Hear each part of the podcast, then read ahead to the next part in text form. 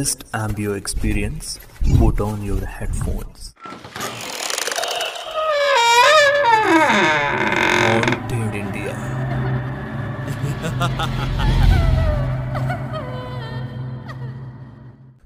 అది పదహారు వందల ఇరవై సంవత్సరం దుందూర్ రాజ్యం రాజాభిరాజ రాజమార్థాండ రాజ గంభీర దుందూర్ రాజ ధనానంద మహారాజ్ కి జై మహారాజ్ ధనానంద రాజ్యసభలోకి విచ్చేసి ఆస్థానంపై ఆసీనులయ్యాడు.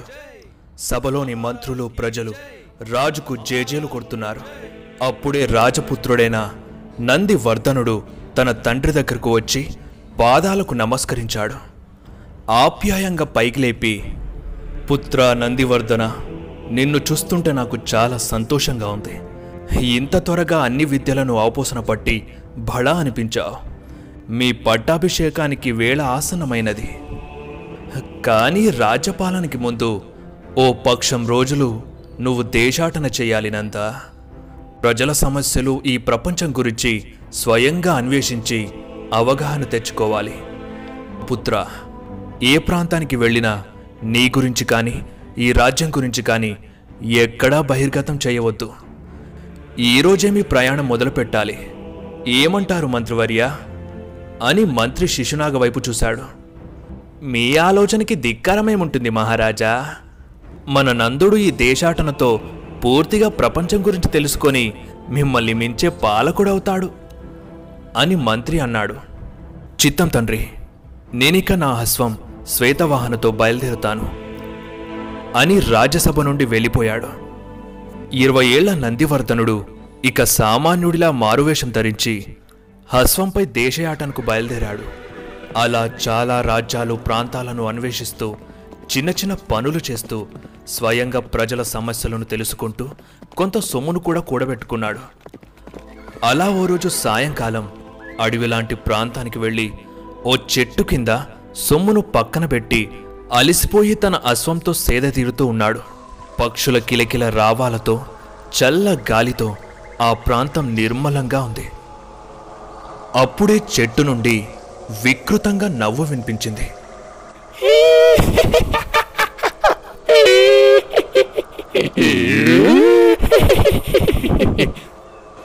మేల్కొని చెట్టుపైన చూశాడు. ఆకులు తప్ప ఏ ఆకృతి కనిపించలేదు. మళ్ళీ కళ్ళు మూసుకొని నిద్రపోతూ ఉండగా రాజా ఓ రాజా నిద్రలే! నీ అశ్వం అదిగో పారిపోతుంది. అంటూ ఓ గొంతు వినిపించింది. నందుడు కంగారుగా కళ్ళు తెరిచి చూస్తే పక్కన అశ్వం లేదు తన సొమ్ము కూడా లేదు. శ్వేత ఓ అశ్వమా ఎక్కడికి వెళ్ళావు? అని అరిచాడు.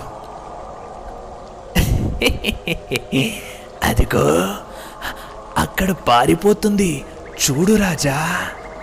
అంటూ ఆ వికృత గొంతు చెట్టుపై నుండి వినిపించేసరికి అది ఎవరా అని చెట్టుపైకి చూశాడు.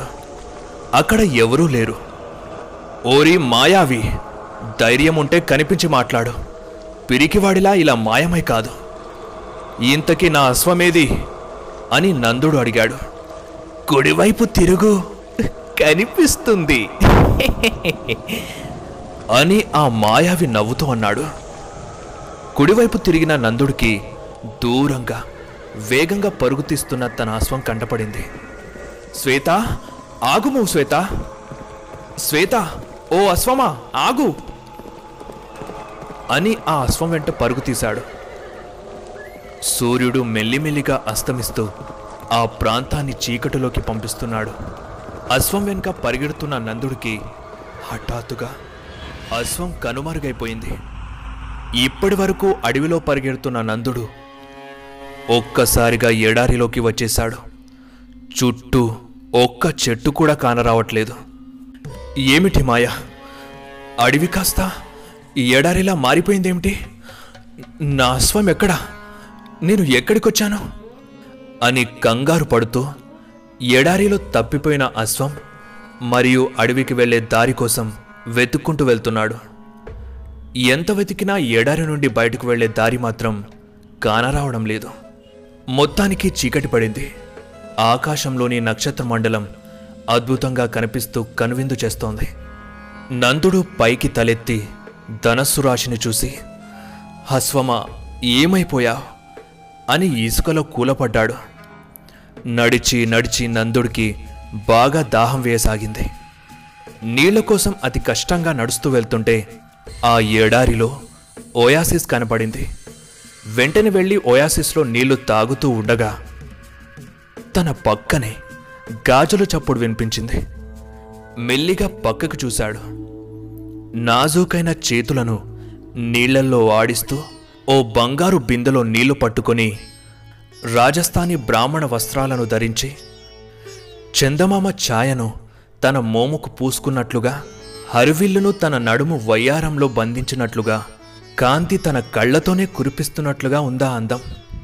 నందుడు తొలిచూపులోనే ఆ అమ్మాయికి మోహితుడైపోయాడు. ఆ కన్య నిండిన బిందెతో దూరంగా ఉన్న ఓ మఠం వైపు వెళ్తున్నట్లుగా కనిపించింది. వెంటనే నందుడు ఓ మోహిత! అని ఏమని పిలవాలో తెలియక ఏదో పేరుతో పిలిచేశాడు. ఆ కన్య అక్కడే ఆగి వెనక్కి చూసింది. నా పేరు మోహిత కాదు ఆద్య అని చెప్పి తిరిగి వెళ్తూ ఉంది. నందుడు పరిగెత్తుకుంటూ ఆద్య దగ్గరగా వెళ్ళి ఆద్య ఎంత మధురంగా ఉంది ఆ కృష్ణుడి వేణువు శబ్దంలా అని నందుడు ఆద్యాని చూస్తూ అన్నాడు. వెంటనే ఆద్య ఆగిపోయి అవునా నా పేరులో ఆ కృష్ణుడి వేణురాగముందా? హే కృష్ణ అవును మీరెవరు? ఈ ఎడారి ప్రాంతంలో ఏనాడు చూసి ఎరగలేదే? అని ముందుకు నడుస్తూ అంది ఆద్య. నేను దుందురు మహా అని అక్కడే ఆగిపోయి నేను దుందుర్ రాజం వాడను. నా పేరు నందవర్ధనుడు. పని కోసం తిరుగుతూ మీ ప్రాంతం చేరాను. నా హస్వం తప్పిపోయి ఇక్కడికే వచ్చింది. దానికోసం వెతుకుతూ ఉండగా మీరు దొరికారు అని అన్న నందుడి మాటకి ఆద్య విచిత్రంగా చూసింది. అంటే కనిపించారని అర్థం. మీరు ఏమీ అనుకోనంటే ఈ రాత్రికి మీ మఠంలో కాస్త చోటిస్తారా? అని నందుడు వినయంగా ప్రార్థించాడు. ఆద్య లోలో నవ్వుతూ నాకైతే పర్వాలేదు. కానీ మా తండ్రి గారు ఏమంటారో వారి ఒప్పిక మీదనే ఆధారపడి ఉంది. మీరైతే లోపలికి రండి అని మఠంలోకి ఆహ్వానించింది. ఆ మఠం నిండా దీపకాంతులు నిండి నల్లని రాతి కట్టడం అద్భుతంగా కనిపిస్తోంది. ఆ గోడలని తాకుతూ ఆద్య వెంటే లోపలికి చేరాడు నందుడు. గర్భగుడిలో మంత్రాలు వల్లిస్తున్న తండ్రి దగ్గరికి ఆద్య వెళ్ళి నీళ్ళ బిందెనిచ్చింది. నెత్తికి జుట్టుతో ముందర పొట్టతో కాషాయం పంచతో గాంభీర్యంగా ఉన్నాడతను. అతను ఆ బిందె తీసుకొని గర్భగుడిలోని కట్టపై నీళ్ళు పోస్తూ ఉన్నాడు. నందుడికి ఆశ్చర్యం వేసింది. ఎందుకంటే గర్భగుడిలో ఏ విగ్రహమూ లేదు. ఆద్య తన తండ్రి మంత్రాలు చదువుతూ పూలమాల ఆరతి ప్రసాదం సమర్పించి కృష్ణుడి జపం అందుకొని పాడుతూ రెండు చేతులు ఊపుతూ నాట్యం చేస్తూ ఉన్నారు.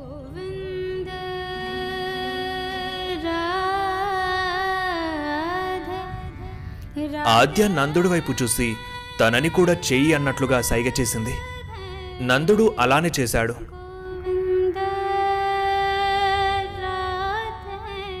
పూజ ముగిసిపోయాక ఆద్య నందుడిని తన తండ్రికి పరిచయం చేయించింది. వేదాంత శర్మ నందుడిని చూసి మీ తండ్రి గారు పేరేమిటి? అని అడిగాడు.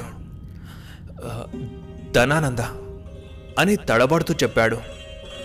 సరే ఇక్కడే మఠంలో నిద్ర చేసి ఉదయాన్నే వెళ్ళిపో అని చెప్పి మఠంలోని వాళ్ళ మందిరంలోకి వెళ్తూ ఉండగా ఓ మాట అంటూ వాళ్ళని ఆగమన్నాడు. తప్పుగా అనుకోవద్దు గురువుగారు. గర్భగుడిలో ఏ విగ్రహం లేనప్పుడు మీరు ఎందుకని అక్కడ పూజ చేస్తున్నారు? అని నందుడు అన్నాక వేదాంత శర్మ కోపంతో దృష్టుడా నా కృష్ణుండి లేడంటావా? ఉండకుండా ఎక్కడికి పోతాడు? నీలాంటి పాపికి కనిపించడురా. నువ్వు మరో క్షణం ఇక్కడే ఉంటే ఈ మఠం అపవిత్రమైపోతుంది. వెళ్ళిపో అని గంభీరంగా అనేసరికి ఆద్య నువ్వైనా చెప్పు అక్కడ ఏ విగ్రహం లేదని అని ఆద్య వైపు చూస్తూ అన్నాడు. ఆద్య కూడా విచిత్రంగా నువ్వు పాపివి అందుకే నా కృష్ణుడు నీకు కనబడలేదు. వెళ్ళిపో అని కోపంతో అంది. నందుడు మఠం బయటికి వెళ్ళిపోయాడు. వీళ్ళేంటి విచిత్రంగా ఉన్నారు? విగ్రహం లేకుండా పూజ చేస్తూ నన్ను నిందిస్తున్నారేంటి? చలి కూడా విపరీతంగా ఉంది. ఇప్పుడు ఎక్కడికి వెళ్ళాలి? శ్వేత ఎక్కడున్నావు? అంటూ తన అశ్వాన్ని తలుచుకుంటూ మఠం బయట పడుకున్నాడు. కొంత సమయం తర్వాత చల్లని చేయి తన చెంపను తాకింది. ఉలిక్కిపడి లేచి చూశాడు. ఆద్య తననే చూస్తూ నందా లే లోపలికి పద అని మఠంలోకి తీసుకుని వెళ్ళింది. నందుడు అయోమయంగా చూస్తుంటే ఏంటి నందా అలా చూస్తున్నా? నేను అలా అన్నదానికా? నువ్వన్నట్టే అక్కడ ఏ విగ్రహం లేదు.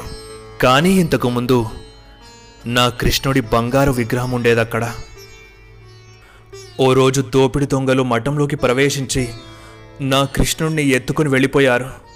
కృష్ణుడి విగ్రహం దోపిడికి గురవడంతో మా తండ్రి గారు మానసికంగా కుంచుకుపోయాడు మతి చెడించి ఇలా లేని విగ్రహానికి రోజు పూజ చేస్తూ ఉంటాడు.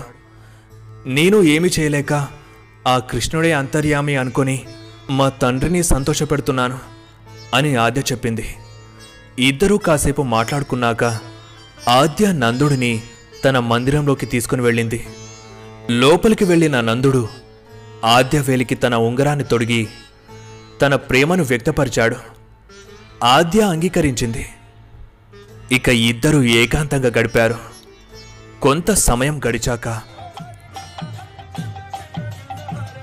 బయట నుండి కృష్ణ జపం వినిపిస్తూ ఉంది. నందుడు మేలుకొని మందిరం బయటకు వచ్చి చూశాడు. గర్భగుడిలో వేదాంత శర్మ కృష్ణుడిని తలుస్తూ నాట్యం చేస్తున్నాడు. నందుడి అడుగుచప్పుడు విని పాడడం ఆపి మెల్లగా వెనక్కి చూశాడు. దృష్టుడా మళ్ళీ వచ్చావా? నిన్ను అంతం చేసేదాకా వదలను రా అంటూ దీపాంతలను పట్టుకొని నందుడిపై దాడి చేయడానికి వేగంగా వెళ్తూ ఉన్నాడు. నందుడు భయంతో మఠం నుండి బయటకు పారిపోయాడు. అలా కొంత దూరం పరిగెత్తాక ఎడారిలో ఓ చెట్టు కనిపించింది. దాని కింద ఓ ఇద్దరు మనుషులు చలిమంట వేసుకుని కూర్చున్నారు. వాళ్ళ దగ్గరకు వెళ్ళి అడవికి వెళ్ళే దారి అడిగాడు. వాళ్ళు చెప్పిన దారి వెంటే సగం దూరం వెళ్ళాక అడవి కనిపించింది. అలా నడుస్తూ నడుస్తూ తను పడుకున్న చోటుకు చేరేసరికి తెల్లారింది. ఆశ్చర్యంగా అక్కడ తన అశ్వం సొమ్ము అక్కడే కనిపించాయి. వెళ్ళి అశ్వాన్ని అత్తుకొని ఆ చెట్టుపై నుండి ఇంకేమైనా మాటలు వినిపిస్తాయో లేదో అని వేచి చూశాడు. ఎలాంటి ధ్వని వినిపించలేదు. ఇక అశ్వంపైకి ఎక్కి తిరిగి రాజ్యానికి బయలుదేరుతూ ఉండగా రాజా మళ్ళీ వస్తావులే. నీకోసం వేచి చూస్తూ ఉంటాను. అని ఆ చెట్టు నుండి ధ్వని వినిపించింది. ఇక రాజ్యానికి చేరుకొని తను చూసిన మఠం గురించి వివరించి ఆ మఠంలో కృష్ణుడి విగ్రహం ఏర్పాటు చేస్తే ఆద్య తండ్రి తిరిగి మామూలు స్థితికి చేరుతాడని అలాగే ఆద్య తనకు ఎంతో నచ్చిందని తనకు మనసిచ్చానని ఒప్పుకుంటే పెళ్ళి చేసుకుంటానని నందుడు చెప్పాడు. మహారాజా ధనానంద నందుడు చెప్పిన దానికి అంగీకరించి బంగారు కృష్ణుడి విగ్రహంతో ఆ ప్రాంతానికి ప్రయాణమయ్యాడు. ఎడారికైతే వెళ్ళారు కానీ వాళ్ళకి ఆ మఠం ఎక్కడా కనిపించలేదు. ఓయాసిస్ కోసం చూసినా అది కూడా కానరాలేదు నందుడి గుండెలో గుబులు మొదలైంది. వచ్చిన దారి సరైనదే. కానీ ఆ మఠం ఎలా మాయమైపోతుంది? అక్కడి ప్రజలను ఆ మఠం గురించి అడిగి తెలుసుకోగా మతి భ్రమించే విషయం బయటపడింది. కొన్ని సంవత్సరాలకి పూర్వం అక్కడ నిజంగానే ఓ మఠం ఉండేది. మఠాధిపతి వేదాంత శర్మ తన కూతురు ఆద్యదేవి నిత్యం ఆ కృష్ణుడికి పూజలు చేసేవాళ్ళు.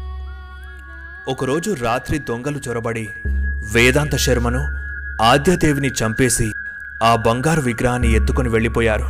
అప్పటి నుండి ఆ మఠం పూజలు లేక ఏడారిలో పూరుకుపోయింది. అయినా ఇప్పటికీ ఆ ప్రాంతంలో కృష్ణుడి పాటలు ఎవరో మంత్రాలు చదివినట్టు గంట శబ్దాలు వినిపిస్తూ ఉంటాయని వాళ్ళు చెప్పడంతో నందుడి గుండె బద్దలైపోయింది. వెంటనే పరిగెత్తుకుంటూ ఆ ఎడారిలోకి వెళ్ళి ఇసుకొని తవ్వడం ప్రారంభించాడు. అప్పుడే తనకి తను ఆద్యకు తొడిగిన ఉంగరం కనిపించింది. వెంటనే తండ్రికి చెప్పి అక్కడ ఇసుకని తవ్వించమని అడిగాడు. సైనికులంతా నాలుగు రోజులు కష్టపడి తవ్వగా ఆ మఠం బయటపడింది. ఇక కృష్ణుడి విగ్రహం ఏర్పాటు చేసి రోజు పూజలు జరిపించడం మొదలైంది. ఆ మఠానికి ఎదురుగా ఓయాసిస్ను కూడా తవ్వించాడు. ఓ రోజు రాత్రి ఓయాసిస్ దగ్గర నందుడు కూర్చొని నీళ్ళలో చేయి ఆడిస్తూ ఉండగా ఓ చల్లని చేయి తన కళ్ళను మూసింది. ఆద్య? గోవింద రాధ రాధ.